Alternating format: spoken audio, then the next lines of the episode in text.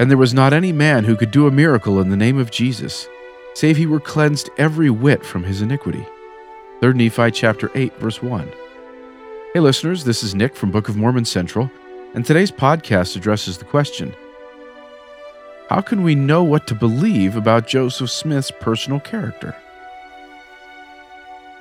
In his first interview with the angel Moroni, Joseph Smith was told that his name should be had for good and evil among all nations, kindreds, and tongues, or that it should be both good and evil spoken of among all people.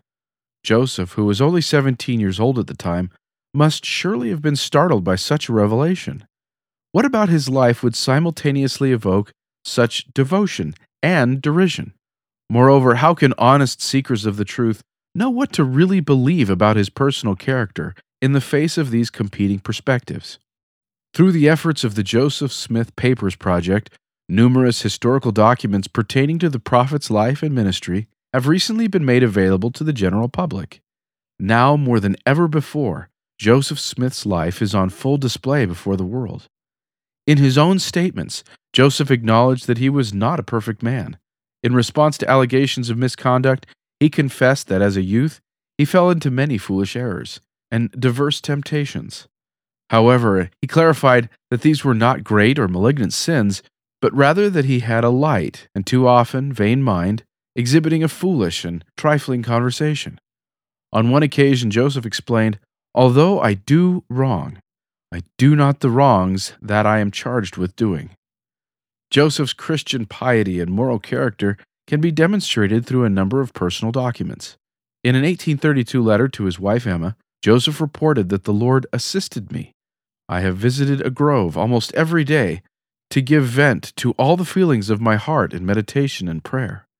Writing from a hotel room in New York City several months later, Joseph mentioned that rather than sightseeing, he preferred reading and praying and holding communion with the Holy Spirit. After surveying these and other personal documents, historian Richard Anderson explained The early Joseph is above all the Joseph of faith, of great humility, and of constant prayer. Reports from those who knew Joseph Smith immediately helped confirm the evidence of his moral uprightness from his private documents. For instance, Joseph's brother William remembered how their family responded after Joseph told them about his visit from the angel Moroni. The whole family were melted to tears and believed all he said. Knowing that he was very young, that he had not enjoyed the advantage of a common education, and knowing too his whole character and disposition, they were convinced that he was totally incapable of rising before his aged parents, his brothers and sisters, and so solemnly giving utterance to anything but the truth. All of us, therefore, believed him. Anderson explained two parents, five brothers, and three sisters of the prophet Joseph Smith were living at the time of the coming of Moroni, and each became a devout believer in the reality of the revelations. They comprise a virtual jury qualified to evaluate the consistency of Joseph's early story and his personal believability in telling it. Without dissent, these eleven gave total acceptance. Dozens of other testimonials came from those who witnessed the prophet's integrity and goodness throughout the remainder of his life. Another mark of Joseph Smith's sincere and noble character was his willingness to suffer persecution and even death for his beliefs and for those he loved. In a British newspaper, a non LDS columnist remarked in 1851 that Joseph Smith lived for 14 years amid vindictive enemies who never missed an opportunity to vilify, to harass, and to destroy him. And he died at last an untimely and miserable death, involving his fate a brother to whom he was tenderly attached. If anything can tend to encourage the supposition that Joseph Smith was a sincere enthusiast it is the notability that, unless supported by such feelings of sincere belief, he would have renounced the unprofitable and ungrateful task and sought refuge from persecution and misery in private life and honorable industry. Finally, there are revelations from the Lord Himself that confirm Joseph Smith was divinely chosen as a prophet and that he remained the Lord's servant until the end of his life. In 1841, the Lord stated, Verily, thus saith the Lord unto you, My servant Joseph Smith, I am well pleased with your offering and acknowledgments which you have made. For unto this end have I raised you up, that I might show forth my wisdom through the weak things of the earth. Your prayers are acceptable before me. And in 1843, the Lord declared, I say unto you, my servant Joseph, I seal upon you your exaltation, and prepare a throne for you in the kingdom of my father, with Abraham your father. Behold, I have seen your sacrifices, and will forgive all your sins. Yet some may wonder if Joseph Smith was such an honorable man, then why are so many bad things said about him? The answers to this question may likely be as numerous as the prophet's critics. For some, the reason is that his conduct or revelations contradict their theological, moral, or social convictions. For others, the idea that God could speak in such a direct way with anyone in modern times seems implausible. And a growing number of individuals simply do not believe in God, period. And therefore, any prophetic claims are seen as either fraudulent or delusional from the outset.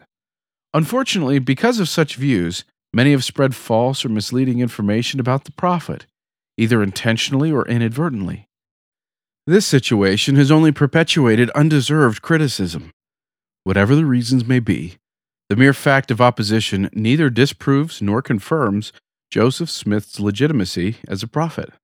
After all, many other prophets and even Jesus Christ himself were scorned and rejected by multitudes of their people. Anticipating future prophets, both true and false, Jesus provided the only sure method of sifting through all of the clashing opinions of men. Ye shall know them by their fruits. A good tree cannot bring forth evil fruit, neither can a corrupt tree bring forth good fruit. With these verses in mind, Elder Neil L. Anderson explained Each believer needs a spiritual confirmation of the divine mission and character of the prophet Joseph Smith. This is true for every generation. Spiritual questions deserve spiritual answers from God. Such a confirmation often comes through sincere study, diligent prayer, and faithful adherence to the revelations or fruits of the prophet. Elder Anderson further warned the negative commentary about the prophet Joseph Smith will increase as we move toward the second coming of the Savior. The half truths and subtle deceptions will not diminish. There will be family members and friends who will need your help. None of us will ever fully and completely understand another individual in our own time period, much less one who lived two centuries ago. The historical record of Joseph Smith's life is fragmentary, and there will always be unanswered questions about what, why, how, when, and where he did or said something. For this reason, personal revelation from God must be the ultimate deciding factor in discerning his moral character and divine calling. The Book of Mormon teaches that there was not any man who could do a miracle in the name of Jesus save he were cleansed every whit from his iniquity. The same holds true for Joseph Smith and his prophetic calling. As an apostle of the Lord, Elder Anderson testified I give you my witness that Jesus is the Christ, our Savior and Redeemer. He chose a holy man, a righteous man, to lead the restoration of the fullness of his gospel. He chose Joseph Smith. This same spiritual witness is available to any and all who seek it diligently. Thank you for listening.